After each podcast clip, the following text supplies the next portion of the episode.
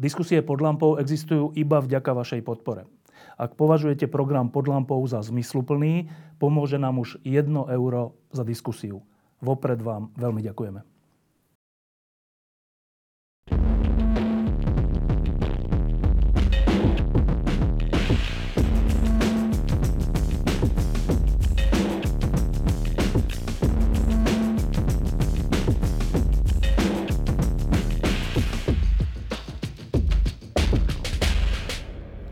Máme za sebou ďalšie kolo veľkých sporov v koalícii a vo vláde, na konci ktorých a ktorého eh, je prijatý balíček, ktorý niektorí nazývajú, nazývajú protiinflačný, iní proinflačný. Tí, ktorí sú zasa nazvali, že sú prorodinní a tých ostatných označili za protirodinných. A to je spor, ktorý je strašne únavný. Jeden z ďalších únavných sporov v rámci koalície, ktorý škodí celej koalícii, aj tým, ktorí si myslia, že im pomáha. Dnešným našim hostom je Richard Sulík, ktorý je, ktorý je znova aktérom, jedným z aktérov tohto sporu. A hneď na úvod sa opýtam, že Richard, vy si tam v tej koalícii uvedomujete, že keď hráte na seba, teraz nemyslím ty, ale hoci kto z vás, že to v skutočnosti vašich voličov znechucuje? Tak dobrý deň, prajem, ďakujem za pozvanie.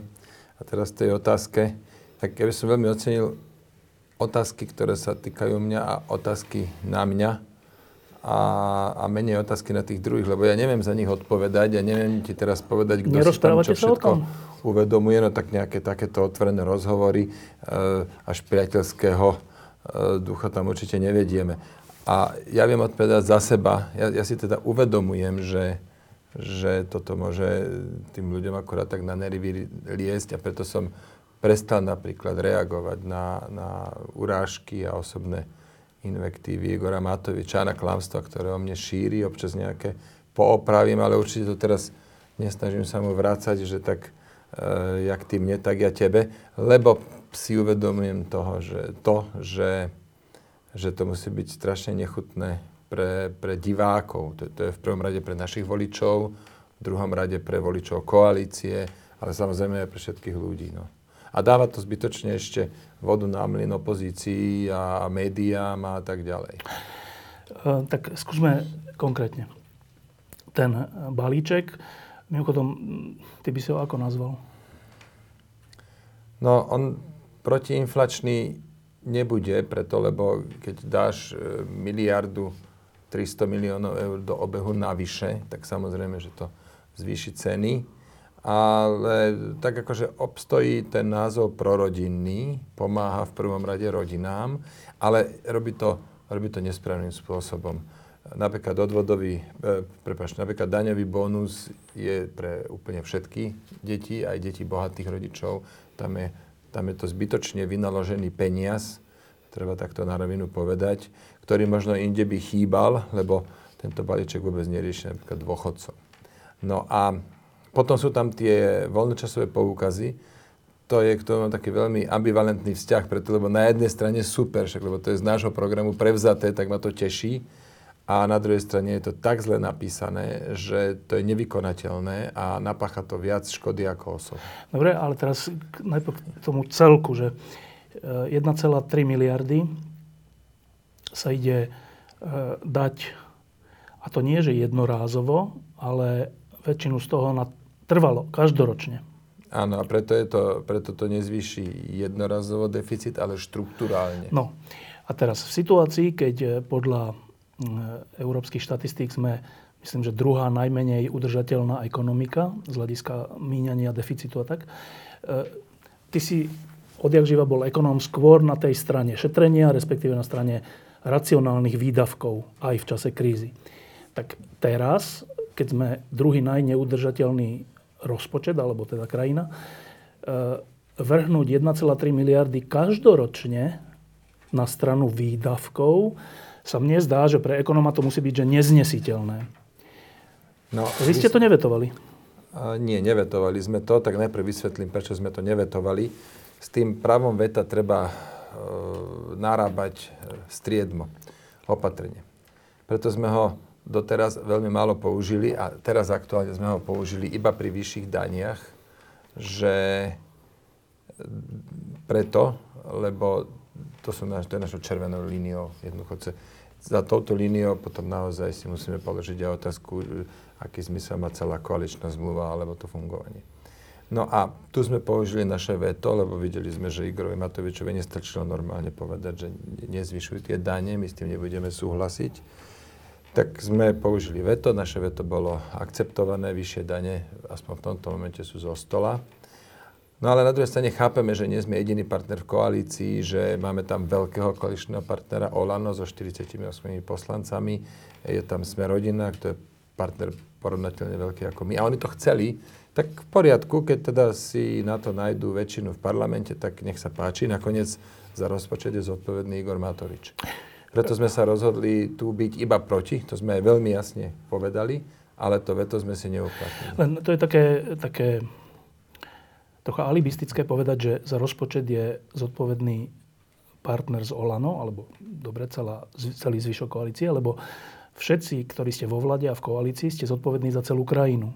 A ak celú krajinu príliš zadlžíte pre budúce generácie alebo budúce vlády, tak sa tá budúca generácia nebude pýtať, že kto konkrétne, ale to bude, že celá vláda vrátane teba. No ale bude, budúce generácie budú veľmi jasne vedieť, že kto teda bol Eh, ministrom financií a kto sa podpísal pod rozvrat verejných financií. To po prvé a po druhé. A ja rozumiem tej výčitke, len s ňou nesúhlasím, lebo stále sa našla pomerne veľká väčšina v Národnej rode, ktorá to odsúhlasila. Tak minimálne tí by mali byť viac zodpovední ako my ostatní. Asi aj sú, ale no, keďže ste mali právo veta, inými slovami, mohli ste to zastaviť, tak ak sa tým verejné financie Slovenska veľmi zhoršia, čo, sa, čo nie je, že nejaké verejné financie, tým sa veľmi zhorší život každého človeka. To nie je, že sa zhoršia financie, ale život bude fajn. Tak zase nezbavíte sa toho, že prečo ste to nezastavili? Niektorí zase budú tie peniaze dostávať. Nemyslím si, že sa zhorší život každého človeka. Áno, tie verejné financie sú problém, ale dnes, 12 rokov potom, čo som vstúpil do politiky, vidím ten svet trochu inak. Pre mňa je ten politický svet a ekonomický. Pre mňa je dôležitejšie zamedziť vyšším daniam, ako zamedziť vyšším dlhom. A to preto, lebo Európska centrálna banka posledných možno, že 10 rokov, dá sa povedať, veľmi, veľmi škodí našej spoločnej mene, euru. Preto, lebo poprvé vydáva tisícky, tisícky miliard eur. To je, to je neprestaviteľne veľké číslo. Nekrytých teda? Vydáva tisícky miliard eur na to, aby skupovala verejné dlhy a zároveň má už neviem koľko, 8 rokov možno, politiku 0% úrokov. Alebo až minusových, no? A, a, na, a na, na rôzne špeciálne typy úložek dokonca minus 4%. Čiže Európska centrálna banka hovorí, peňazí je tu koľko kto chce a ešte aj nič nestoja. Tak to je, to je taká pozvánka robiť dlhy a aj sa dlhy robia. No, že nemá zmysel tu z jedného Slovenska proti tomu bojovať, proti celej takejto politike. A to skôr mal robiť napríklad Peter Kažimír, ktorý len vždy pekne poslušne tam odmáva všetko, čo mu tam dajú na stôl a neraz sa neozve. Ale, ale jednoducho som pochopil, tu človek je bezmocný. Ale kde vieme niečo urobiť, je zabrániť vyšším daniam. Čiže OK, budú dlhy vyššie, pokiaľ sú 0% úroky, tak dlhy až tak veľa nestoja. Ale tie dane, mňa trápia viac dane, lebo nakoniec si to odnesú ľudia. Oni si to odnesú cez, dvome, cez e, dve, dvomi možnosťami. Jednak sú vyššie dane a po druhé inflácia. Obojo je v podstate okradanie ľudí, tak aspoň tej jednej veci sa snažíme zamedziť, lebo na tú druhú nemáme vplyv a, a s tým infláciou nemáme vplyv ani na celkové, celkovú politiku ECBčky a celkové zadlžovanie.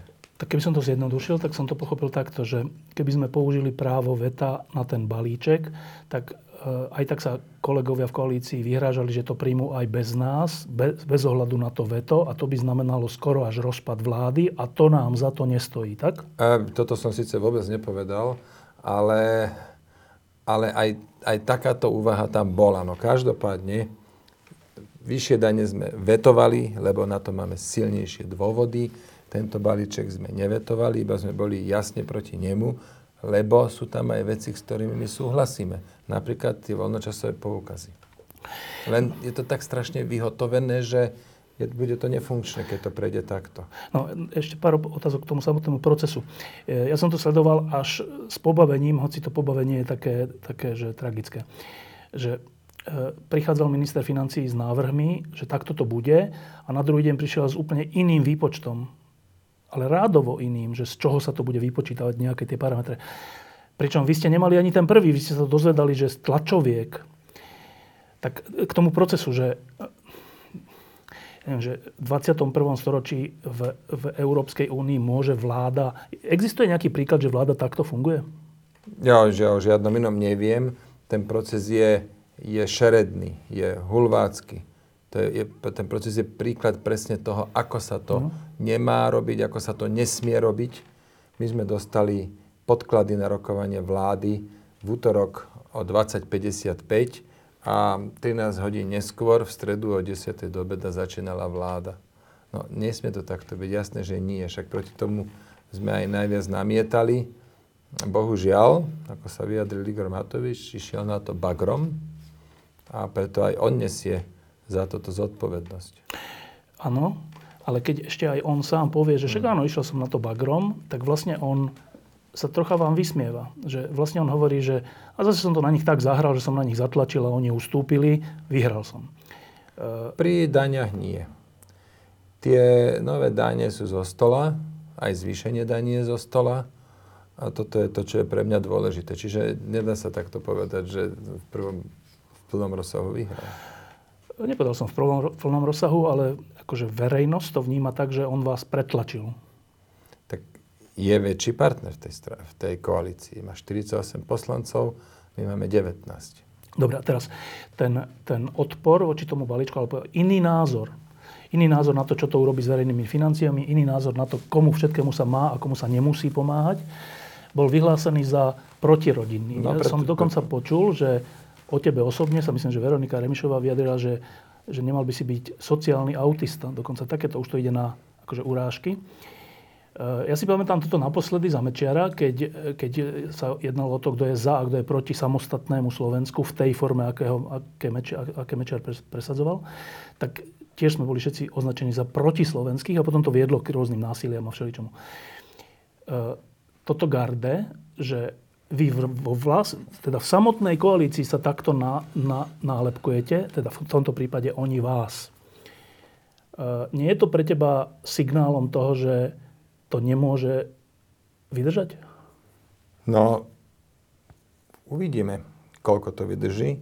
Zatiaľ sme teda vo vláde niečo vyše dvoch rokov, lebo tá vláda funguje teda dva roky aj štvrť, dá sa povedať. Ale ako dlho bude fungovať, to jednoducho nikto nevie pri týchto eskapádach to, čo ja sa snažím, ako som už spomínal, nereagovať na osobné urážky. Takže keď Veronika Remišová má pocit, že ona musí o mne hovoriť, e, že som sociálny autista. Dobre som si to pamätal, ne? Neviem, ja som to nezachytil.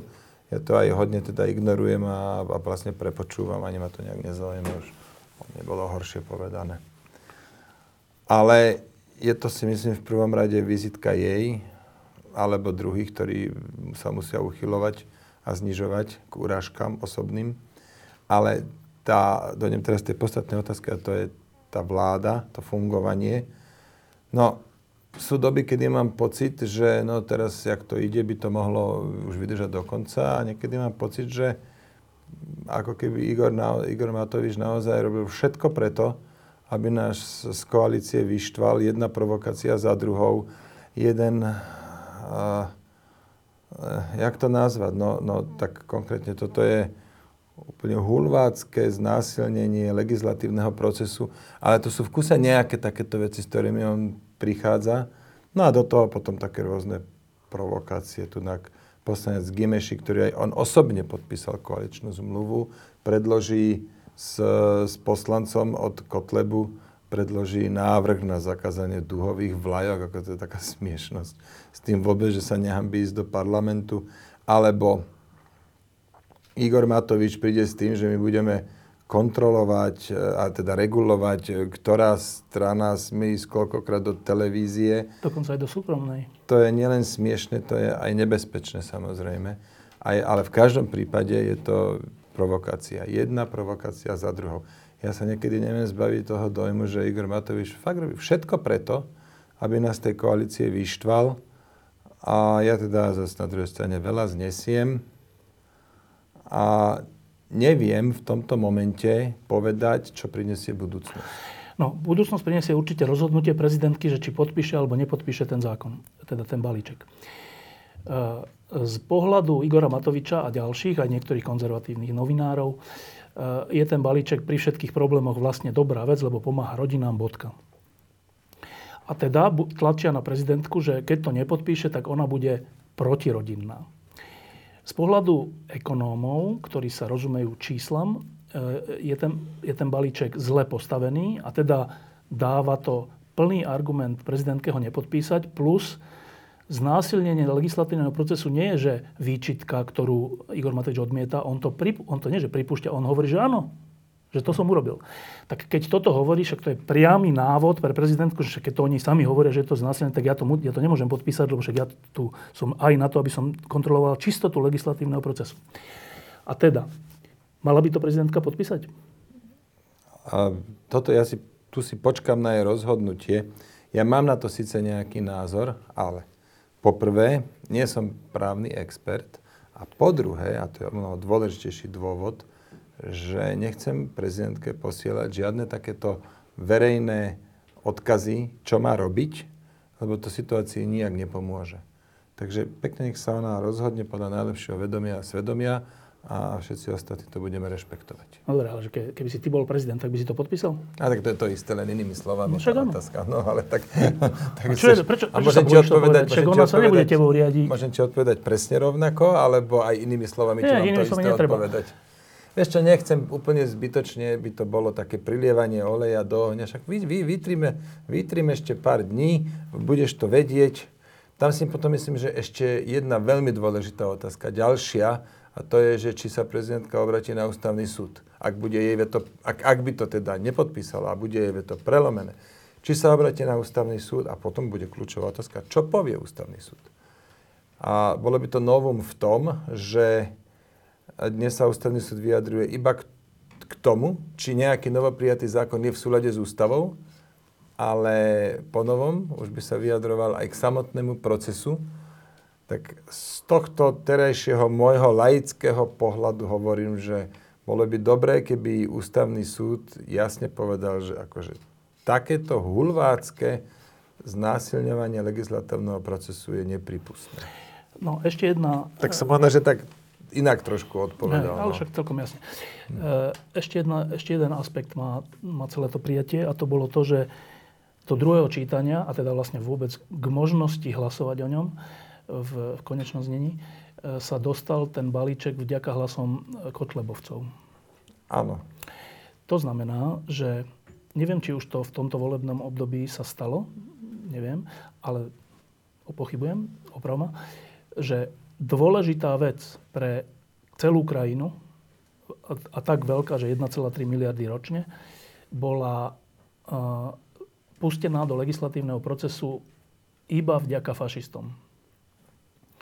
Mnohí ľudia, ktorí na Slovensku držia palce tejto vláde v porovnaní s tým, čo tu bolo, boli týmto, špecificky týmto dotknutí pretože si pamätajú, čo je to fašizmus, pretože si pamätajú, čo sa tu dialo, čo sa dialo ich starým rodičom a proste tak. A zlomili palicu. Bohužiaľ, je to tak. Uh, ja vnímaš za... tento rozmer? Áno, vnímam ho. Ja môžem za SAS povedať, že my sme takéto niečo my by sme určite robiť nešli. Aj preto, lebo si pamätám pred 12 rokmi, keď som sa ja stretol s Marianom Kotlebom na, na nezáväzný rozhovor, a um, Juraj Miško to potom... Opakovane vyťahoval, no? Vyťahol do médií, tak, tak ja som videl tú reakciu. A dnes, dnes sme svedkami toho, že nie, že to prešlo za pomoci uh, hlasov fašistov, ale že cieľene s nimi išiel Igor Matovič vyjednávať ich, tú podporu prosiť, alebo zobchodovať tú podporu, a to je úplne až také mrazivé podozrenie, zobchodovať tú podporu za to, že on zase bude pretlačať ten pomer tých, aby, aby sa oni dostali viac viackrát do, do televízie. Viackrát do televízie. No, to sú skladka veci, ktoré v slušných spoločnostiach jednoducho sú nepripustné. Musíme tu s tým žiť. Volebné obdobie trvá 4 roky. Ale tak toto e, snáď si mnoho voličov alebo dostatočný počet voličov zapamätá. No, len rozmýšľam, že e, to je jak ten, ten vtip o varenej, alebo neviem, či to je vtip, o uvarenej žabe. Že ona to si... je že vraj pravda. Keď chceš uvariť žabu, hodíš ju do studenej vody a potom dáš... Postupne zvyšuje, že ona nevie o tom, uvarí. Takže, či už nie sme v tejto situácii, tak ke, keď si to zoberieme postupne, tak od, od pandémie, keď e, sa už riešilo nie, že nejaké názory, ale že životy ľudí, a ty si bol obviňovaný, že si hrobárom, ty si, že môžeš, môžeš skopať hroby, e, cez e, plošné testovanie, a cez nekúpil Sputnik. Som test, nekúpil som test. A, nekúpil, a preto si to spôsobil. A všeličo.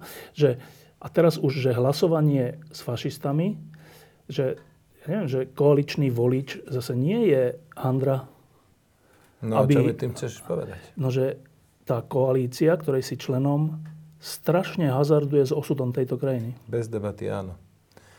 Ja ti môžem za mňa, za SAS povedať, snažíme sa tomu zabrániť alebo to obmedziť, kde je to v našich silách, ale sme 6-percentný partner, to znamená z 88 koaličných poslancov my máme dosť presne štvrtinu, to je 19. Takže naša možnosť je v rámci, de- v rámci tej síly 1987 obmedziť alebo zabrániť takýmto škodám, o ktorých si práve hovoril. Druhá možnosť je e, to zabaliť a odísť. No a to je taká, ako je ťažká dilema, taká Sofína voľba, lebo teda bude to potom ešte horšie a budeme zodpovední za to, že už ani len neobmedzujeme a nezabraňujeme. Pred si aj ty povedal, že za to, že sme nevetovali sme spolu, ten Matovičov balíček, sme spolu zodpovední, i keď my sme ho vôbec neschválili, my sme boli proti. Aj tak hovorí, že sme spolu zodpovední. Čiže ak je otázka, sa teraz stil k tomu, že všetci sme tam v tom a hazarduje táto koalícia s dôverou voličov, tak áno, ale zjavne odchod nás z koalície by nás robil spolu zodpovedným. Za to, že by to bolo ešte horšie. Ja len predošlem, že ja som za zotrvanie tejto koalície, ale, a teraz to je tá dôležitá vec, že tak ako vy máte červenú čiaru zvyšovanie daní, a ja tomu úplne rozumiem, ste strana, ktorá veľmi dáva dôraz na ekonomiku a na to, aby to fungovalo. Takže ja tej červenej čiare rozumiem, ale aj vy by ste mohli rozumieť červenej čiare množstvu iných ľudí, ktorí nie sú ekonómovia a pre ktorých je červenou čiarou práve spolupráca s fašistami a tá červená čiara bola prekročená. Prekročená. Ale to, toto, to je, plne s tebou súhlasím. Toto je nezlučiteľné so zotrvaním v koalícii. To je potom drevené želiesko, lebo ty hovoríš, na jednej strane som za zotrvanie v koalícii a zároveň povieš, tu bola prekročená červená čiara. A čo znamená prekročiť červenú čiaru? Povedať, konštatovať, že bola prekročená? Alebo teda vyvodiť z toho dôsledky? Vyvodiť dôsledky. No nie, lebo ty, ale jak vyvodiť dôsledky, keď ty sám hovoríš, že si za zotrvanie tejto Áno. koalície? Tak, tak aké dôsledky vyvodíš, keď na jednej, rozumieš, to je drevené želiesko. No ide o to, či je to pre vás červená čiara, zjavne nie. Drevené želiesko z plastu, by som povedal. No nie je to pre vás červená čiara, iba to sa chcem dozvedieť. My máme dve červené čiary, ktoré dlhodobo komunikujeme ešte z predvolieb a kde sme vlastne dali našim voličom záväzok e, a slub predvolebný, ilegálna migrácia, vyššie dane. A to, čo sa deje, tak samozrejme človek sa snaží teda vždy to nejak vyhodnotiť vo vedomí si toho, že jedno, čo spraví, bude zle, jedno, čo spraví, bude za to zodpovedný, a aj tak nie je na dosah žiadne dobré riešenie. A ja ti teda len môžem povedať, čo sme robili doteraz a z akých dôvodov. Ale po- povedal som to pred minútou, ja neviem, čo bude. Neviem, čo bude pri tomto človeku, ktorý teda koná úplne, že nevyspytateľne a jak sa práve vyspal a, a nemá zábrany použiť akékoľvek prostriedky. A tak ja, ja som pragmatik z podstate svojej povahy, ale toto je aj na mňa už príliš veľa pragmatizmu, že OK, týchto som nedokázal presvedčiť, lebo evidentne to bolo šeredne, nepoužiteľne pripravené, tak ja idem rokovať s fašistami a slúbim im, že budú v telke. to, to jednoducho je... To ja som si to nevedel predstaviť, že toto Igor Matovič bude ešte pár mesiacov dozadu, nie že pred dvomi rokmi. Preto ja ti neviem teraz povedať, že aká bude naša reakcia. Či budeme tá varená žaba, že a ešte aj nad tým mávneme rukou, a ešte nad ďalšou provokáciou a nad ďalšou, ne, ne, nad ďalším nejakým hulváctvom, alebo kedy si povieme dosť a všetko bude mať následky a akože táto situácia jednoducho je, je ťažká a ešte raz hovorím, čo bude v budúcnosti, ja teraz neviem povedať. Dobre, tak aby sme vedeli si troška odpovedať na, tú, na tú ťažkú otázku, takú Sofínu voľbu, že asi si treba potom položiť otázku, že aký zmysel, v čom je zmysel pokračovania tejto koalície. Ja mám nejaký typ, ale tak povedz ty, že v čom je zmysel, ktorý to, ktorý to odôvodní, že zažmurte oči aj nad takýmito vecami? Vieme realizovať reformy, ktoré sa nám podarilo dostať cez parlament, napríklad súdna mapa, extrémne zdlhavý, náročný legislatívny proces, presný opak toho, čo, čo bolo tu. Nakoniec teraz je to schválené v parlamente, už je to zákon. Teraz nastáva tá robota, tá mravenčia práca, tá piplačka s tým všetkým nastavením presne v zmysle toho zákona, to je dovolieb roboty. Vysokoškolský zákon DETO. Ja viem na ministerstve robiť také veci, že napríklad e, kilečko 3 potom mám, e, ktoré teraz, ktorým teraz finišujeme, potom tie otázky ohľadne energetiky, toho je teda, že momentálne nad, nad hlavu. A toto všetko by prestalo, na nejakú dobu určite by to prestalo a noví ministri by to zrejme nejakým spôsobom robili ďalej. A to je taký ten dôvod pre, pre zotrvanie. No a potom dôvody pre, nezotrvanie, ty si pomenoval ty celkom dobre, to je nejaká červená čiara, ktorú síce sme takto doteraz nekomunikovali, ale človek sa vždy musí nad tým zamyslieť a navyše, ako som už hovoril, ja mám veľmi silný pocit, že Igor Matovič robí všetko preto, aby nás tej koalície vyštval. Teraz posledné týždne to je jedna provokácia za druhou. A pričom tie dôvody, ktoré si, ktoré si hovoril pre zotrvanie, sú zrozumiteľné, ale ja mám dva ktoré sa mne zdajú silnejšie, ale tie si nespomenul, to je zaujímavé. Uh, jeden je uh, ten spor s uneseným štátom, ktorý, keby táto vláda padla, tak zrejme by sa zastavil. A to je pre Slovensko životne dôležité pokračovať v tom vyvodzovaní zodpovednosti za to, že všetky orgány štátne a celé vedenie policie, prokuratúry, všetkého bolo zneužité v prospech zo pár ľudí. Toto nepovažuješ za kľúčovú vec? No, no by sa to už nikdy nevrátilo do toho, čo tu bolo. To boli tiež, to bola nejaká taká excesívna doba, že vtedy politici, povedzme Kaliňák s Ficom a pod nimi taká tá, tá e, druhá liga typu Imrece, Mako, Böder, že si skladka myslí, že oni môžu všetko. Jednoducho to, keď si opojený alebo až opitý mocou, tak si, a myslí si, že môže všetko, tak e, dejú sa takéto veci. A toto by sa v takejto, v takomto extrémnom zle a škaredosti by sa to už nedialo. Prečo si to myslíš? Preto, lebo aj tá doba sa vyvíja dopredu. Už napríklad aj tí ľudia, ktorí to robili, pochopili, aha, uh-huh, 63 prípadov a z toho 0 vyšetriť a občas nejaký úplatok vedie k 8 rokom basy. A, a ako, aj, aj tí zlí sa učia. Čiže, čiže a ja si nemyslím... čo hovoria? Prosím? Počúvaš, čo, čo oni hovoria? No, Fico musí hovoriť, lebo si zachraňuje zadok. Ale, ale... myslím, čo hovoria o, o osude sudcov, prokurátorov a tých, ktorí vyvodzujú zodpovednosť? No, ne, to tiež to nie je len tak jednoduché teraz všetko prevrátiť na ruby. Ja si to nemyslím. Ale hlavne ma prekvapuje, že Igora Matoviča to teda net, zdá sa, že netrapí vôbec, lebo on hazarduje s touto koalíciou najviac. No a... Dobre, čiže keby som to zjednočil, že ty máš pocit, že v tejto oblasti sa už urobilo toľko krokov a aj nejaká mentalita v krajine sa pozmenila tak, že to hrozné by sa už nevrátilo? E, tá, áno, áno, ja si myslím, že už do takých excesívnych stavov, ako to tu bolo krátko predtým, ako e, Fico musel odstúpiť z pozície premiéra, že už tam by sa to nevrátilo. Nako, nakoniec to bolo aj vidieť, e, Pelegrini bol tiež nejakú dobu premiéra, predsa sa tá situácia už vtedy začínala ukludňovať. Ja to v žiadnom prípade nechcem, nechcem zľahčovať, len sa snažím o nejakú objektivizáciu toho, že vtedy vznikali škody, áno, veľké, obrovské, aj zrejme vyčísliteľné nejakým spôsobom, ale vznikajú aj teraz. Aj tento spôsob zanecháva, zanecháva škody a rozklada spoločnosť, polarizuje ju. To, už, už to bohužiaľ, a mrzí ma to, že som musím konštatovať, to už nie je, že čierne a biele že hen tam všetko zlé a tunak všetko dobré. Pritom ako Igor Matovič teraz v úvodzovkách poviem, že ide si svoje, tak tam, tam môže tiež nastať veľa škôd. Uh, nie toho druhu, nie je toho druhu, že tu prestane platiť právny štát, ale zase, že budeme mať roz... A čo vlastne už aj dnes sa dá povedať, že máme rozvratené verejné financie. E, sú ľudia, ktorí o tejto konkrétnej veci hovoria opak a to ten, že keďže si tí ľudia v minulosti skúsili niečo a vypomstilo sa im to, tak keď by sa znova dostali k moci, tak by to urobili ešte radikálnejšie tak, aby sa to už nemohlo vrátiť na to, čo hovoríš. Nie, tento názor nezdielam. A máš na to nejaký dôvod? No tak žijem tu, sledujem, ako sa veci vyvíjajú. Pamätám si, že už za tú dobu, čo bol Pelegrini premiér, tak sa to začalo skľudňovať. Pamätám si, že naša spoločnosť našla tú silu, aby pritlačila, aby dotlačila k Roberta Fica k demisii.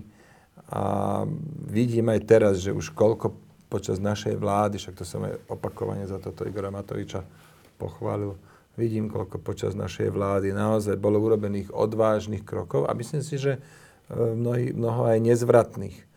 A vidím aj napríklad tá súdna mapa a jak sa to realizuje a jak to začína Maria Kolíková realizovať. Čiže ako ja si nemyslím, že teraz to sa rok po voľbách vráti všetko do starých kolejak v rovnakom e, hnusnom rozsahu.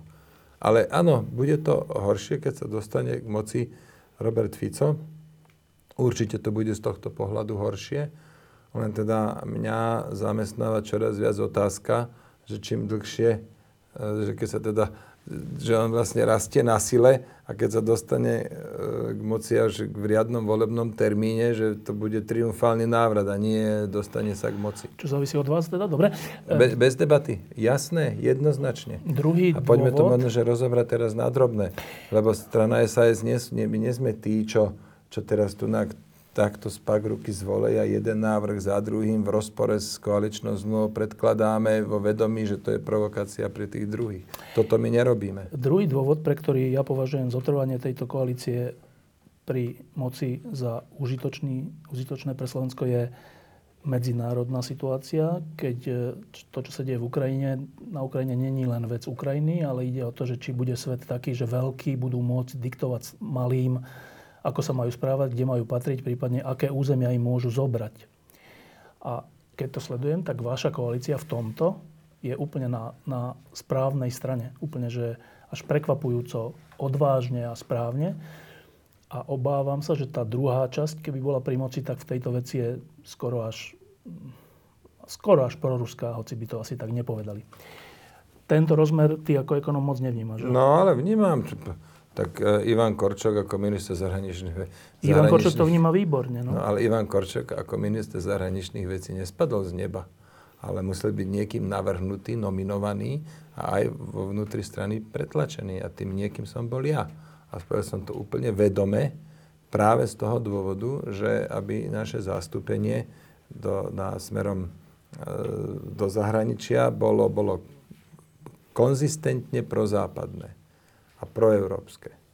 Napriek všetkej kritike, ktorú ja som zožal, že aký som ja, neviem, čo tu kto už o mne všetko povykrikoval a napriek všetkej kritike, ktorú ja e, vyslovujem voči EU? Európskej únie, tak si myslím, tak aj vtedy som si myslel, aj dnes si to myslím, že nominácia Ivana Korčoka je, je dôležitý signál.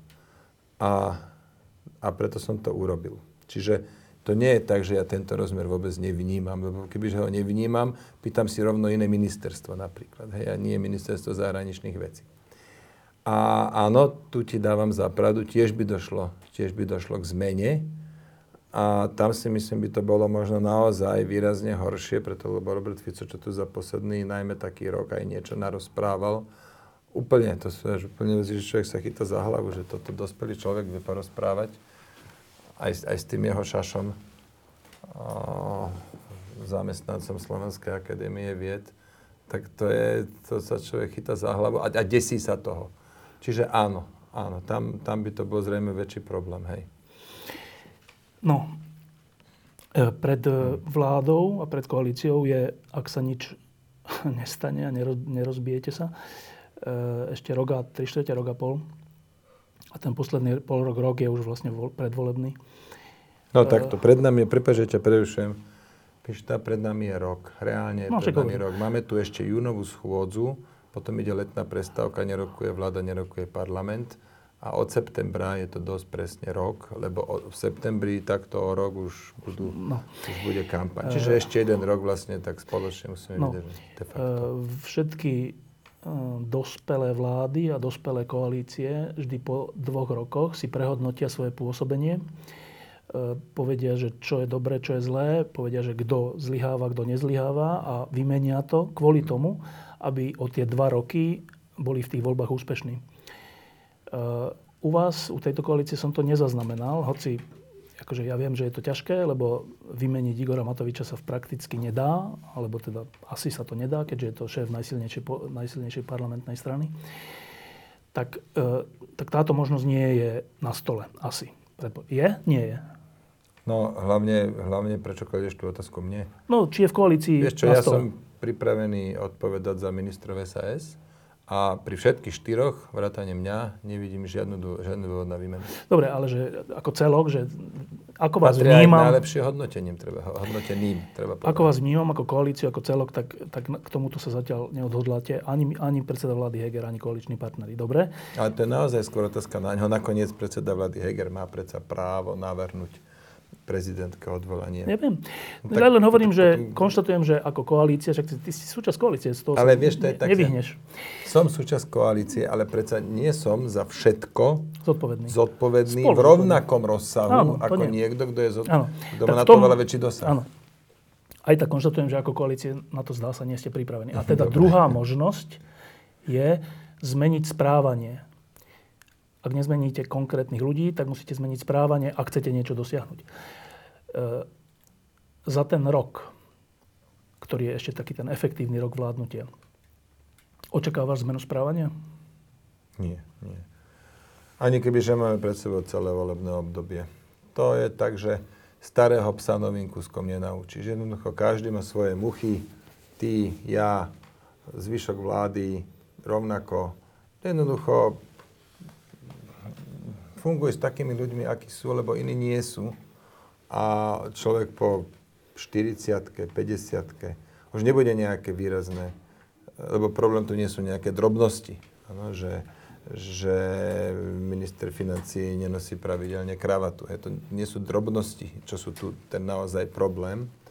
A sú to podstatné veci a v týchto podstatných črtoch sa ľudia už po 40 menia minimálne, prakticky vôbec. To porekadlo starého psa novým kuskom nenaučíš platí v plnom rozsahu na všetkých.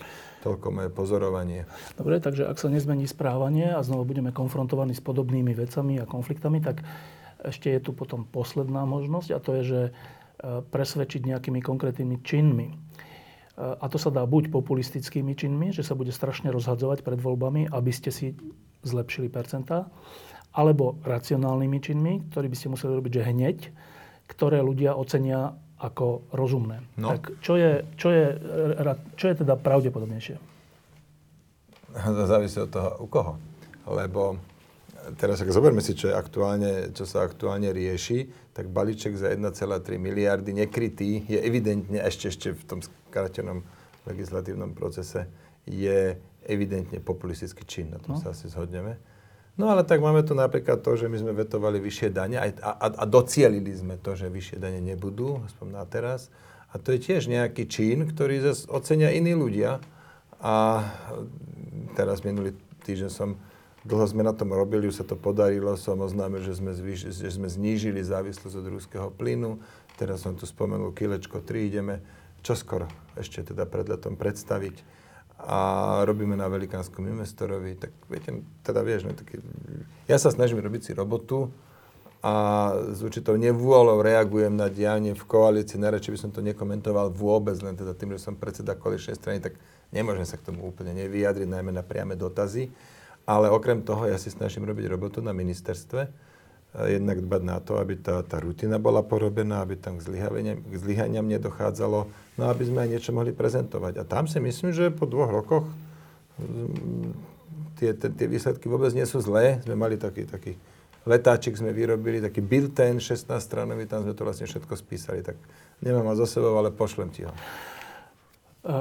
Lebo vieš, že ľudia, ktorí si neželajú návrat minulosti, tak keď sa pozerajú na vašu úspešnosť v preferenciách, ktoré sú také a onaké, ale nejaký trend to je, tak sa trocha chytajú za hlavu, že, že kam to smeruje a želali by si, aby sa niečo stalo tak, aby to zlé sa nevrátilo. A, ale ak nebudete robiť, ak nezmeníte ani správanie a ani ten populizmus neustúpi, čo obidve sa mi zdá, že neustúpia, aj ty to vlastne hovoríš, účasti koalície, tak ide z toho taká beznádej. No ale, vieš ja si rád vypočujem, a hovorím to úplne úprimne, návrhy na zmenu môjho správania. Alebo na zmenu správania mojich kolegov v klube SAS. Preto, lebo to viem ovplyvniť. Ale nemá zbytočne, ja si myslím, že nemá žiaden zmysel mne hovoriť, ako by mal Igor Matovič meniť svoje správanie, lebo v tom momente spraví ešte aj presný opak. Dobre, dám ti jeden návrh. Nestretávaj sa v čase prejavu Zelenského v parlamente s Gajsenovcami. Dobre. Dobre, berem, berem teda na vedomie a budem sa takému vyhybať. A čo ťa to napadlo? Ja ti to poviem. Tak jednak bol to prejav pre poslancov, po druhé chýbalo viacero ministrov, aj prezidentka, čo je vlastne Zelenský, je jej funkčný Ale kolega. Ale telefonuje obdeň, takže to je troška iné. Kaž, tak ja telefonujem pravidelne s ministrami, no, mojimi kolegami z no. Ukrajiny, hej. Ale každopádne nebola tam ani prezidentka, tá nemala ani pracovný program, tam mala kancelárskú prácu. chýbalo tam viacero ministrov a prejav bol určený pre, pre poslancov a ja som mal nejaký už dohodnutý program, áno, s Gajsenovcami. Ja si myslím, že ten týždeň stal za to, čo tu oni strávili. Mňa to stálo z toho dva pracovné dni a bude to mať pre Slovensko pekný prínos vo forme cestovného ruchu, lepšieho cestovného ruchu. A ja tú kritiku teda odmietam, ako sa tu kadekto zavzdušňoval, väčšinou ľudia, ktorí pre cestovný ruch neurobili, že vôbec nič, akorát tu kvákajú a, a, a sú múdri a sa za, na všetkým možným pohoršujú.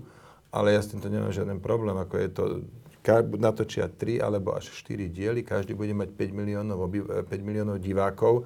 To je to, čo reálne môže pomôcť. Tak ja som taký praktickejší v tomto a som to urobil. Viem, že to nevyznelo dobre, teraz ešte aj ty mi to hovoríš, takže berem si na vedomie, aby som sa takýmto kolíznym situáciám vyhýbal.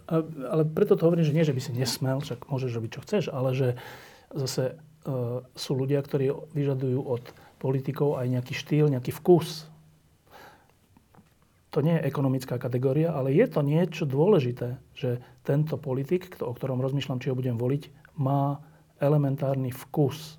A pre mnohých ľudí sú Gajsenovci, to je akože, nič proti ním, však nech existujú, no, také sú, ním, tak ale že aby, aby si člen vlády alebo podpredseda no. vlády a šéf koaličnej strany... Si našiel na nich jeden nie, že našiel čas, ale svoj... že ich, ich dal akože Dva, dva, dva dní s nimi trávil, si práve povedal, že dva dní tak to, nie, nie, počkaj, počkaj, nie, nie, stále má to dokopy štyri. No, tak dokonca ja som štyri. dva, dva pracovné dni som s nimi no, strávil, útorok a štvrtok a dva víkendové dni, predtým sobota a nedela. Ja rozumiem, ale že ano. pomáhate s nimi v poriadku, ale že ty vieš, čo je to, že vkus? No, vieš, to je tak, že všetci máme nejaký, ale zjavne nemáme všetci rovnaký. Ale aspoň nejaké, nejaká úroveň by mala byť, ne? Áno, ja si tu nepripadám na toto príliš fajnové, že sa nesmiem s nimi stretnúť. Nie, vôbec, vôbec nie. Vôbec. Nepadne mi koruna z hlavy. No bože, no tak stretol som sa s Gajsenovcom. Nie, že stretol som sa s nimi, veď ja som ich tu povodil po krajine, no. som im ukázal tie krásne kuty Slovenska. Oni o tom, však oni tu nomé došli, že, že pracovať, no. oni tu natáčali o 106, budú z toho tri diely, možno, že až štyri, bude to vysielané budúci rok. No tak akože, keď si to takto ja celé zhrniem, tak uh, ja s tým až taký veľký problém A dokonca ešte ti poviem, ešte niečo strašnejšie ti poviem. No. Že ja som sa s nimi zoznámil v Dubaji a ja som si... Na Expe? Na Expe a som si s nimi že dobre rozumel, hej. A to ako je úplne iná vec. Takže, tak, ale to je tá otázka vkusu tak asi zjavne nie som... Že to, čo robia v tej telke, je troška taký pokleslá kultúra, vieš? Ale je to pokleslá kultúra, ktorá má 5 miliónov no, divákov. Aj Kardashianovci no, majú 5 miliónov no, divákov. Aj tých by si zavolal. No kebyže natočia reláciu o Slovensku bez debaty, jasné. No, ale tam musí byť tiež nejaká červená čiara. No zjavne ja nie som na toto dosť fajnový a vznešený, a aby, aby som tu robil fajnovú, fajnovú a červenú čiaru. Nie, ja, ja, bez čo nie. Tak aj Mojsejovcov si zavolaj. Prosím? Tak aj Mojsejovcov si môžeš zavolať potom. No ale na čo budem volať Mojsejovcov, keď, keď, ale no. nemajú, žiadnu, žiadnu televíznu sériu nemajú. Ale keby mali, A v zahraničí, a v zahraničí, toto spraví reklamu Slovensku v zahraničí, tri alebo štyri diely, kde, lebo ja som bol pri tom natáčaní, ja viem, čo v tých dieloch tak približne bude. Budú to pekné diely. Áno, je to, je to taký, také, Bulvárik, no. taký silný, veľmi silný bulvár. Áno, chápem, že sa to nepáči každému, veď dobre, ja, ja, ja, ja som to nerobil z toho predstavu, že všetci budú nadšení, ale toto krajine, v ktorej žijem, má šancu reálne pomôcť. A kritizujú to ľudia a sa nad tým zdavzdušňujú, ktorí, ktorí urobili figu borovú. Dobre, však ja som ti len povedal, že Povyliezali pýtal si sa, že... tie, tie figurky, také tie z nejakej politickej minulosti. Martin Poliačik sa mal potrebu k tomuto vyjadriť a, a tento Hipš, on je predseda... Už není, no. Už nie. Spolu, no, není. Tak ten sa mu, zdá sa mi, on to som sa k tomu vyjadrovať, ako chápeš, ľudia, ktorí, ktorí v, politik, v politike boli, že extrémne neúspešní, tak tí majú potrebu to nejak strašne kritizovať Dobre. a nech si to robia, to ich dobré právo. To ja budem prvý obhajovať, aby mali túto slobodu názoru, ale to neznamená, že ja sa musím podľa toho riadiť. A na Nemusíš. záver, prepáč, ešte, ešte raz opakujem, zjavne nie som dostatočne vznešený a fajnový, že si poviem, no ne, nebudem sa baviť s Gajsenovcami. Ukradli niečo? Zabili niekoho? Lebo ja si myslím, že ani jedno, ani druhé. Nie, ale pýtal si sa, že keď ne, nehovorím o tom, že čo by celá koalícia mala robiť, ale keď, tak ty. No tak som ti Veď- povedal, že túto vec. A ja Dobre, som ti na to povedal, berem si na vedomie, e, berem si k... e, Berem na vedomie Bere, nie, beriem si k... e, k srdcu. Tak, tak, tak, áno, áno. áno. Za svoje, že budem sa vyhybať kolízným situáciám, ako bolo to s tým prezidentom Zelenským. A to beriem, že tam som zrejme podcenil e, situáciu, lebo, lebo ja som vedel vopred, že tam viacerí ministri nebudú. A nevedel som, že tam nebude prezidentka, ale keď som sa dozvedel, že ani ona som, tak z tohto hádam nebude dráma.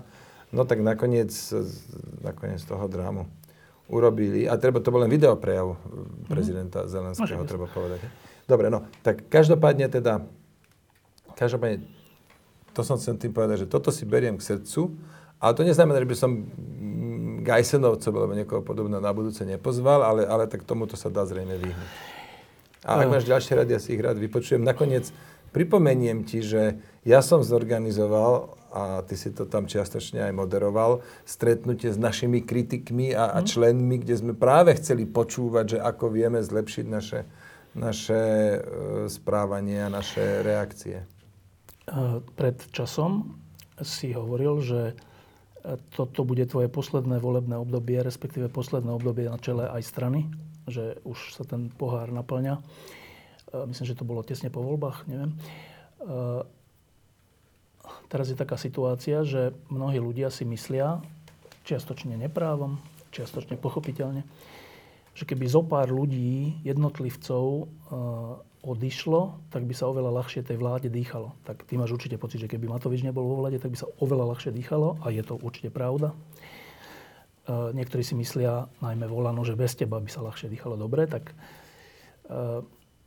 tá úvaha, že by si v politike skončil, sa posledné dva roky prehlbila alebo oslabila? Najprv teda k tomu prvému, čo si povedal.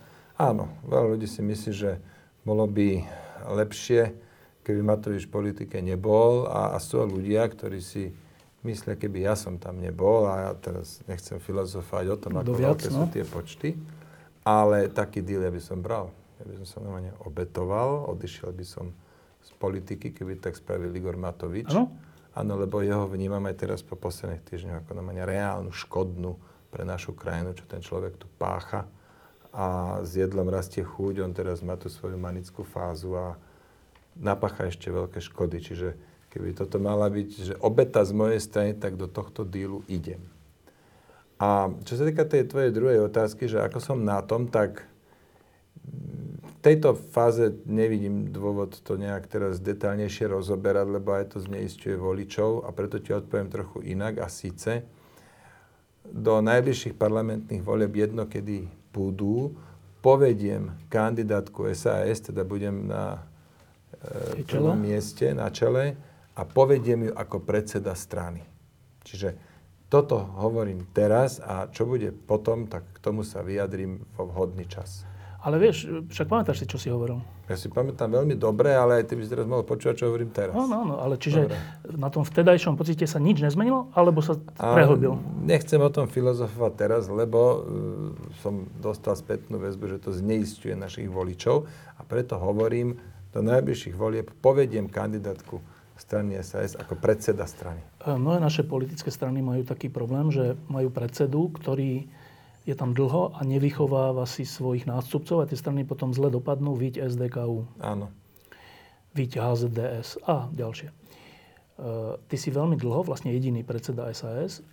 Uh, myslíte vy v SAS na výchovu nástupcov? Ja myslím určite. A máme vyhliadnutého jedného, s ktorým teda tak priebežne e, o tomto komunikujem. Nie sú to príliš intenzívne rozhovory, ešte to má chvíľu čas ale áno, začínam na tomto postupne robiť. Druhá vec je, že možno, že ešte dôležitejšie je, aby tá výmena prešla mierovou cestou. To nemôže byť, že bitka, hádka na kongrese. A... Rozdelenie strany, no? Áno, lebo to povedie určite, e, určite k, k, k masívnemu poškodeniu strany. No, čiže mierovou cestou. To znamená, koho kongres zvolí, toho ja podporím a Zároveň by som chcel, to teraz niečo nové prezradím, my sme sa len interne doteraz o tom bavili, aby sme v rámci našich stanov vytvorili pozíciu čestného predsedu, ktorý nebude vedieť nič presadiť, ale bude mať len akési Poradný rozumné, hlas, no. blokačné, poradný hlas, ale aj blokačné nejaké.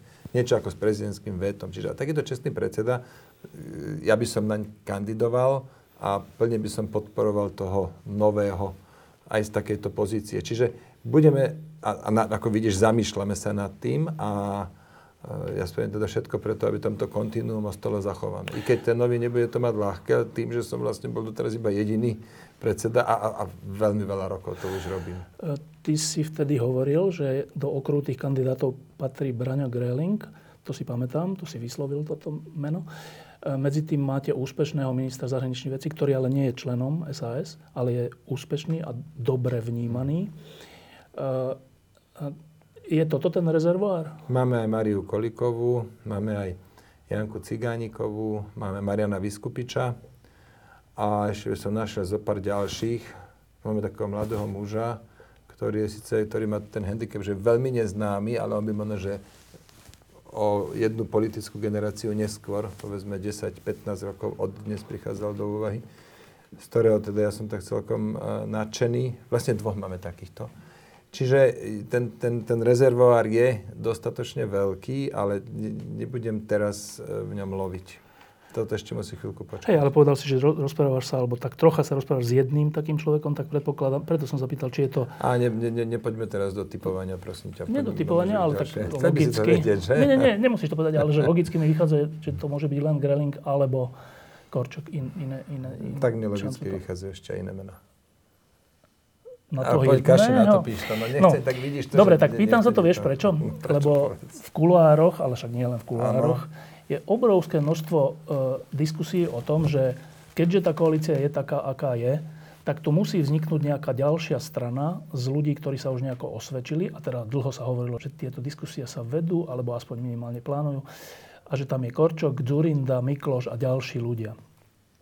Mňa to trocha prekvapilo, keďže Ivan Korčok je váš kandidát, tak preto sa to pýtam, že on, teda, vy s ním rátate alebo nerátate? No, toto patrí k tým otázkam, že, e, ktoré, ne, ktoré momentálne nie sú témou dňa. Akože za to, že sa vedú nejaké debaty a poda, ktorí majú možno aj vlhké sny. Však nech sa nechajú spraviť prieskum a potom zistia, aká je skutočná poptávka po, ľudí, ktorí, po ľuďoch, ktorí tu už raz boli Viacerí z nich aj odišli, možno, že nie úplne v cti. A druhá vec je, že toto je asi taká, taký údel týchto demokratických, demokratických krajín, nie len Slovenska zrejme, takéto čakanie na Mesiáša. A ja teda dúfam, že náš národ z toho teraz riadne vytriezvel, lebo to, ako si zvolili teraz rozhodne Mesiáš, nie je. Ale čo tým chcem povedať je, že pozri si, aké boli posledné, predposledné, predpredposledné voľby, tak chvíľku tu bol Mesiáš Kiska, Procházka. pred ním Procházka, e, potom Truban s Beblavým, predtým ešte na začiatku dve, 2012 e, Lipšic, tam Slovensko potrebuje slušného lídra, si pamätám na ten billboard. Tu v kuse sa čaká na nejakého Mesiáša. Ja som sa teda do... A v 2010 ja som bol vnímaný ako Mesiáš a vôbec mi to nebolo sympatické. A možno, že po skúsenostiach teraz s Igorom Matovičom si ten národ povie, že teraz si dajme chvíľku pokoj s Mesiášom, lebo vidíme, ako tých posledných 5-6 pokusov dopadlo a budeme voliť niekoho, niekoho osvedčeného a, a možno, že viac, viac, jak to nazvať? A, priemerného? Nie priemerného, ale že takého, nie prudkého vizionára, lebo viac pri zemi viac človeka, ktorý sa snaží spravovať veci a nie tu obdarovávať skvelými nápadmi spoločnosť. Tak uvidíme, ako tie voľby dopadnú, majú to voliči v rukách, ale budú mať minimálne takúto možnosť tiež. No a to tohto, keď teraz by mali povedať, že dobre, a my chceme takých, čo tu už v minulosti boli, tak si to, tak si, musia si to tí ľudia vyhodnotiť jednoducho. Ale počul si o tom, že aj Ivan Korčok je v tom nejakým spôsobom zahrnutý. Ale počul si Pesulko, že nebudem sa k tomu vyjadrovať, nie? Čiže počul. Dobre. Uh... to, ty mi vkladáš do úst veci, ktoré ja som vôbec nepovedal. Tak predpokladám, že si o tom počul, ale by si bol hluchý. ma tak prekvapuje, že, že vôbec toto zdivíš, tak som ti na to nejak, niečo som ti povedal hovorím ti, tak prosím ťa, nebáme sa už ďalej a ty tu tancuješ okolo veci, ktoré je pomerne nepodstatná nafúkuješ to pre, na nejakú, pre voličov je to veľmi na nejakú vec. veľkú onu, no tak a čo teraz, keď, keď ja neviem čo, uh, Lucia Nicholsonová vypíšujúca mm. z Bruselu statusy, ona teraz tam si dáva vo svojej hlave dokopy rôzne konštelácie, o ktorých sa potom zdieľuje na Facebooku, však nech to robí, ale hádam, nebudeme tuto teraz... Ale to je len Lucia, to je, toto je širší, širšia vec. Ja neviem, kto všetko, ale tak sme slobodná spoločnosť, každý sa môže pridať, ako chce, kde chce.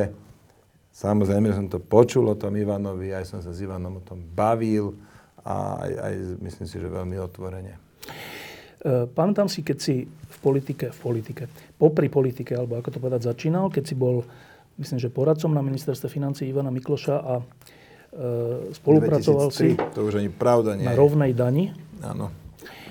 E, a mal si vtedy nejakú predstavu o tom, ako svet funguje v politike slovenskej špeciálne. Tak teraz je, že dlho, dlho potom, veľa rokov,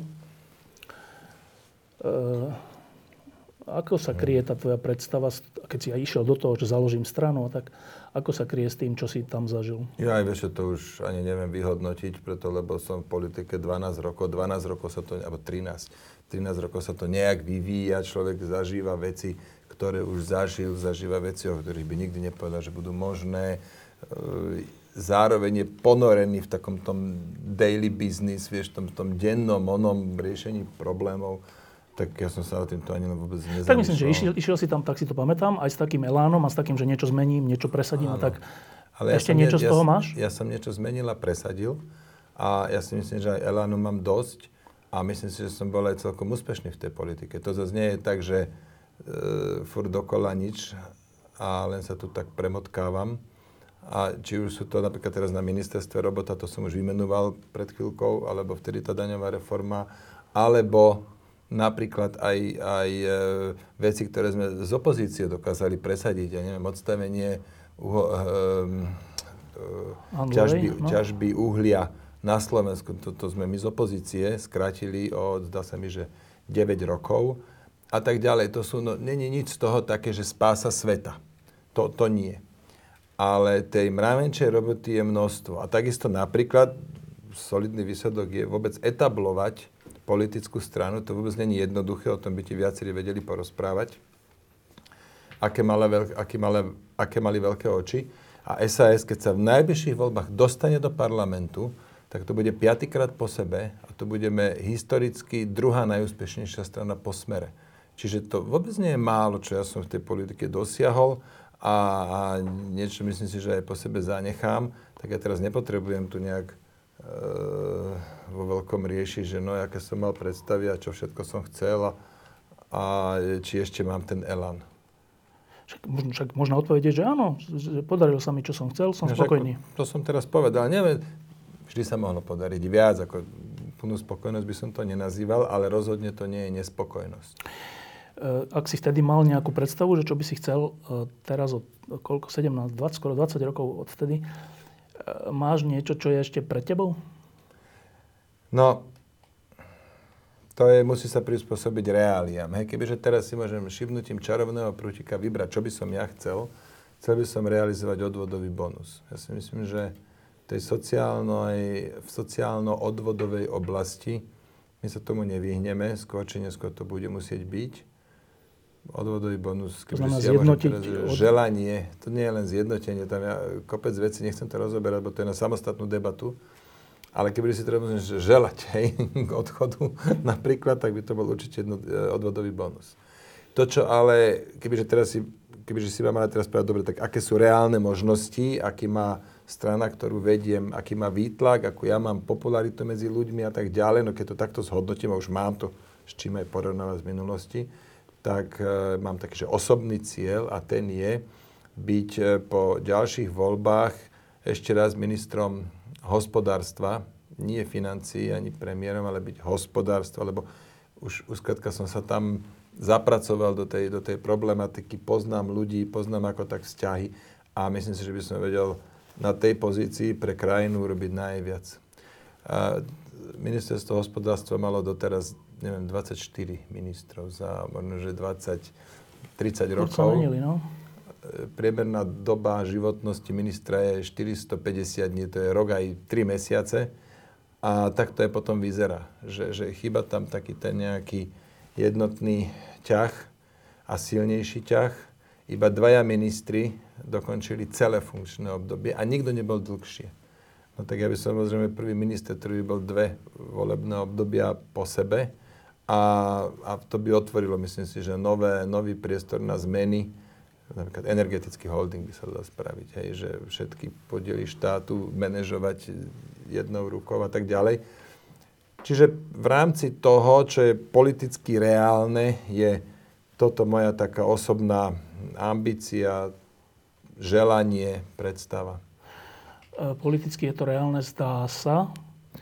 E, V trocha inej konštelácii koaličnej po budúcich voľbách, než je dnes. Dobre tomu rozumiem? Ja ti neviem povedať, čo bude po voľbách. Minule sa ma moderátor, redaktor Kovačič pýtal, no s kým pôjdete, s kým pôjdete.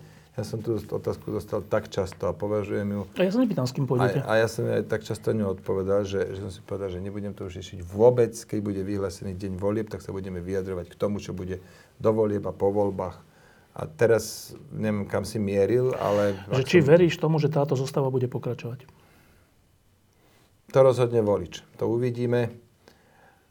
A my sme vylúčili len dvoch partnerov a ostatní sú niektorí viac, niektorí menej priateľní, pre niektorí si neviem predstaviť. Jediné, čo je s istotou, je, že s Igorom Matovičom ja už vo vlade nebudem, to si jednoducho už nespravím. To mi žiaden politický cieľ nestojí za to. No ale musia voliči povedať, komu koľko nadelia Počkaj, to si teraz poslancov. povedal dôležitú vec, to znamená, že A to keby som ste... povedal už ja viem, ale že to, 20 krát. čo to znamená je, že aj keby sa táto koalícia znova dostala, tak ak na základe toho bude Igor Matovič vo vláde, tak ty budeš súčasťou koalície, ale nebudeš vo vláde. Strana SAS bude súčasťou koalície, ale ja určite vo vláde nebudem. To je až také zlé? Nie, to jednoducho nemá zmysel. To je, to je skrátka stratený čas a úplne na prázdno. Minúta energia. Jednoducho, keď človek chce tvoriť a niečo, niečo si zanechať a potom nejaký tvoj kolega, jemu ide hlavne o to, aby, aby deštruoval. To je tak na podanie ruky si s Andrejom Dankom. A ja si to jednoducho viacej nespravím toto. Už, to už mi stačilo. To mi celý ďalší budúci politický úspech nestojí za to. Dobre, tak nové pre mňa je, ja som si myslel, že po týchto voľbách ty, ty budeš sa snažiť čo najviac pomôcť SAS dobrému výsledku a potom to už odovzdáš. E, teraz hovoríš pre mňa novú vec, že vieš si predstaviť byť ešte raz ministrom hospodárstva. Pýtal si sa na to, čo by som si želal. Áno, áno. No, tak som to povedal, si želal. Ale nechcem ja o tom tu filozofať, hovorím ti, už som ti dvakrát povedal, zneistuje to našich voličov, tak ak môžem poprosiť, nerybme sa dokola v tom, že čo bude po voľbách a aká bude moja budúcnosť politická. Dôležité je to, že povediem stranu SAS do najbližších volieb ako jej predseda.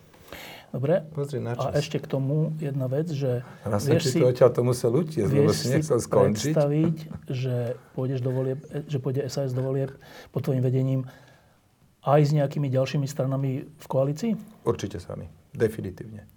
To tieto reči, to tu pred každými voľbami sa objavia múdri ľudia, ktorí tu filozofujú zľava správa, kto s kým, kde, ako, chodte zjednotiť sa tam PSK sa zjednotilo zo stranou spolu, tak vidíš, ako dopadli. E, ďalší, ktorý tu stále volal po zjednotení, e, nakoniec tej politiky zdúchol, Andrej Kiska. Tretí zase tu chcel plankton všetok e, prevziať a oni, Procházka, akože to sú, to sú tak jalové reči o tom zjednocovaní a koalíciách a neviem čo. My sme samostatná strana, s dlhou históriou na slovenské pomery, s vlastnou politikou, s hodnotami, s najlepším programom, opakovane najlepším programom a my pekne pôjdeme do volieb sami. Na betón. Na dobre, betón. Dobre, ešte je tam jedna možnosť, že aby neprepadávali nejaké percentá, keď budú mať nejaké strany 2-3%, že zobrať ich na no. svoju kandidátku, alebo nejaké miesta im ponúknuť. No, vylučujete? To, nie, nevylučujem to preto, lebo OKS pôjde s nami. To sú veľmi stihodní partneri aj keď nemáme samozrejme na všetky veci rovnaký názor, ale, ale to sú milí ľudia, dobre sa nám s nimi robí, už už aj niekoľko rokov spoločne fungujeme. Čiže OKS bude na našej kandidátke. Takto určite dostanú oni od nás ponuku mm. a, a, ja, a dúfam, že budú mať záujem. Potom tam budeme mať e, niekoľko e, po, ľudí bude kandidovať, ktorí boli v strane za ľudí. Oni už sú že v našom klube, ale nie sú to členmi strany, ale máme tu dohodu, že E, dostanú niekoľko miest, takže oni budú na kandidátke. A ja si to ešte viem možno za určitých okolností s nejakou ďalšou malou stranou predstaviť, ale zbierať silou mocou tieto mhm. malé strany, to sa nám neosvedčilo. A už vonkoncom nie, pokiaľ sú hodnotovo iné. A, lebo to potom zniestie tých, e, tých, to volické jadro. Čiže sme v tomto veľmi opatrní a ja to tak vidím, no to OKS určite a maximálne nejaká jedna ministrana, ale skôr nie. Veríš v úspech? Tak čo je úspech? Pre mňa vždy bol úspech dostať sa do parlamentu. Piatýkrát, keď sa dostaneme, tak to bude veľký úspech, lebo sme druhá, historicky druhá najúspešnejšia strana. V tento úspech verím. Či koľko tých percent bude, to, to si je, neviem si to teraz predstaviť. Viem, aké máme preferencie, vieš to aj ty zrejme oni sú tak dlhodobo viac menej stabilné, ale to som už dávno prestal veriť na to, že takto bude aj vo voľbách, lebo už sme teda zažili hodne veľké posuny. To je úspech, čo sa týka strany, ale veríš v úspech Slovenska? No, závisí od toho, kto túto krajinu bude riadiť, lebo to je, to vôbec nie je také, že jedno, kto je pri vláde, tak tej krajine sa bude dariť. Nie.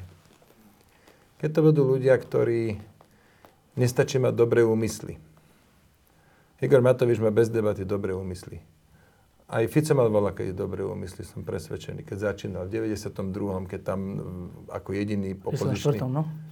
Na tej parlamentnej schôdze, no? A v 94., keď bola noc dlhých nožov, ako jediný tam ostal opozičný poslanec a, a, a komplikoval HZDS a Mečerovi ten, ten život politický v tú noc. Určite mal dobre vtedy dobre, určite mal vtedy dobré úmysly, len sa im spreneveril. Čiže nestačí mať dobré úmysly, treba byť aj, aj pevný v postojoch, treba, treba mať aj manažerské zručnosti. To, to je strašne dôležité. Treba mať ľudí, treba mať tím. A keď toto všetko je, tak potom verím v úspech. A, a, a takéto niečo sa dostane k moci, tak verím v úspech Slovenska jednoznačne. Je to len v našich rukách, čo, čo z tejto krajiny bude. A v relatívne krátkom období. Na to netreba, že pol storočia. To je otázka, povedzme, keby sa v budúcom volebnom období nastavili riadne výhybky, riadne, odvážne a v tom ďalšom volebnom období sa to len už udržiavalo, tak ten úspech bol za 8 rokov. Úspech napríklad vo forme výrazné dobehnutie život, priemeru životnej úrovne EÚ. V čom poslednom čase zaostávame, že? No, je to taká stagnácia. Nie, za, nie, ako, možno, že aj trošku upadá nejaké percentičko, teda percentuálny bod, ale hlavne, hlavne ne, nevyvíjame sa, ne, nedo, prestali sme dobiehať. Hej, dobiehali sme po daňovej reforme a ďalších reformách v 2004 roku, a potom sme prestali dobiehať.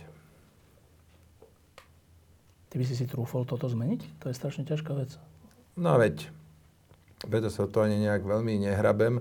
Ak by voliči, ak by voliči mali rozhodnúť, čo teda akože museli by byť, že extrémne nepravdepodobný prípad, že SAS vyhrá voľby, a tak ja by som nezdúbkal, ja som celý môj život odnikať a nezdúbkával, a som si v tom komerčnom živote, ale, alebo aj v, takom, v tom manažerskom alebo výkonnom živote poradil s vecami, kto, s ktorými som bol e, konfrontovaný, ale nehrabem sa do toho. Keď tak voliči rozhodnú, nezdúbkam, budem to robiť podľa najlepšieho vedomia, svedomia, ale ako som ti povedal, že na ministerstvo hospodárstva v ďalšom volebnom období by sa mi asi pozdávalo viac. Aj si myslím, že by som vedel byť väčším prínosom pre krajinu. Richard Sulík, ďakujem, že si prišiel. Ďakujem za pozvanie. A teraz ešte to chvíľku nahrávame, kým idú titulky, tak sa ťa opýtam, že v lete pôjdeš do Austrálie? No to je, a teraz v akom lete? V našom či v našom. lete? Mám v pláne ísť do Austrálie, neviem, či to je toto leto, lebo toto leto je tam zima, ja tam chcem chodiť. Čo je tam zima? Zima je normálne, že naozaj je zima? A vieš, keď, keď to naozaj, že udre zima, tak tam je, tak tam je 15 stupňov. Plus. No áno, plus, no, ale vieš, to tak ako, že fúka vietor, mrholí. No, je, že nepríjemné úplne. Môžeme aj doma ostať, hej. No. Ja mám rád teplo, mne akože 40 stupňové eh, horúčavy vôbec nevadia. Čiže ja tak viem si predstaviť, že v zime by som na nejakú dobu... Tam chodieval. A nemôže to byť moc dlho, pokiaľ som, pokiaľ som ministrom. Od dverí k dverám tam je 24 hodín presun letím dobyčákom, lebo biznis mi je drahý, čiže vieš, ako si človek potom aj rozmyslí. E, mierim, mierim k tomu, že ja som si to kúpil ako, ako z, na dôchodok. nehnuteľnosť na dôchodok, áno, kde budem niekoľko zimných mesiacov tráviť ako dôchodca, tak ja mám 54 rokov, dôchodca budem najskoro 10. A prečo Austrálii? Čo ťa to napadlo?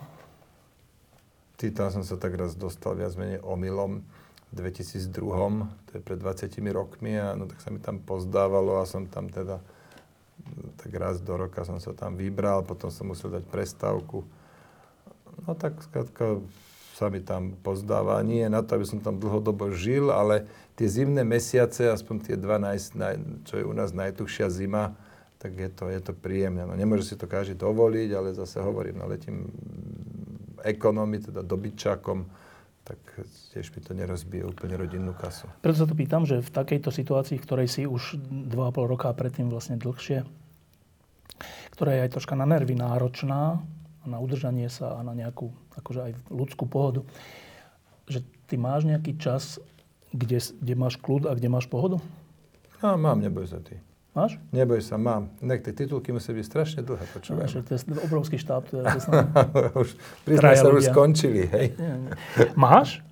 Mám, neboj sa ty o mňa nič. Áno, mám, jasné. Tak pozri, mám 4 deti, to už to samo o sebe je príjemné sa e, s nimi stretnúť, tráviť nejaký čas a máme nejaké koničky. Ty nemajú moju psychickú túto konzistenciu nejaké veľké obavy. Ďakujem pekne. Ja ďakujem za pozvanie. Diskusie pod lampou existujú iba vďaka vašej podpore. Ak považujete program pod lampou za zmysluplný, pomôže nám už 1 euro za diskusiu.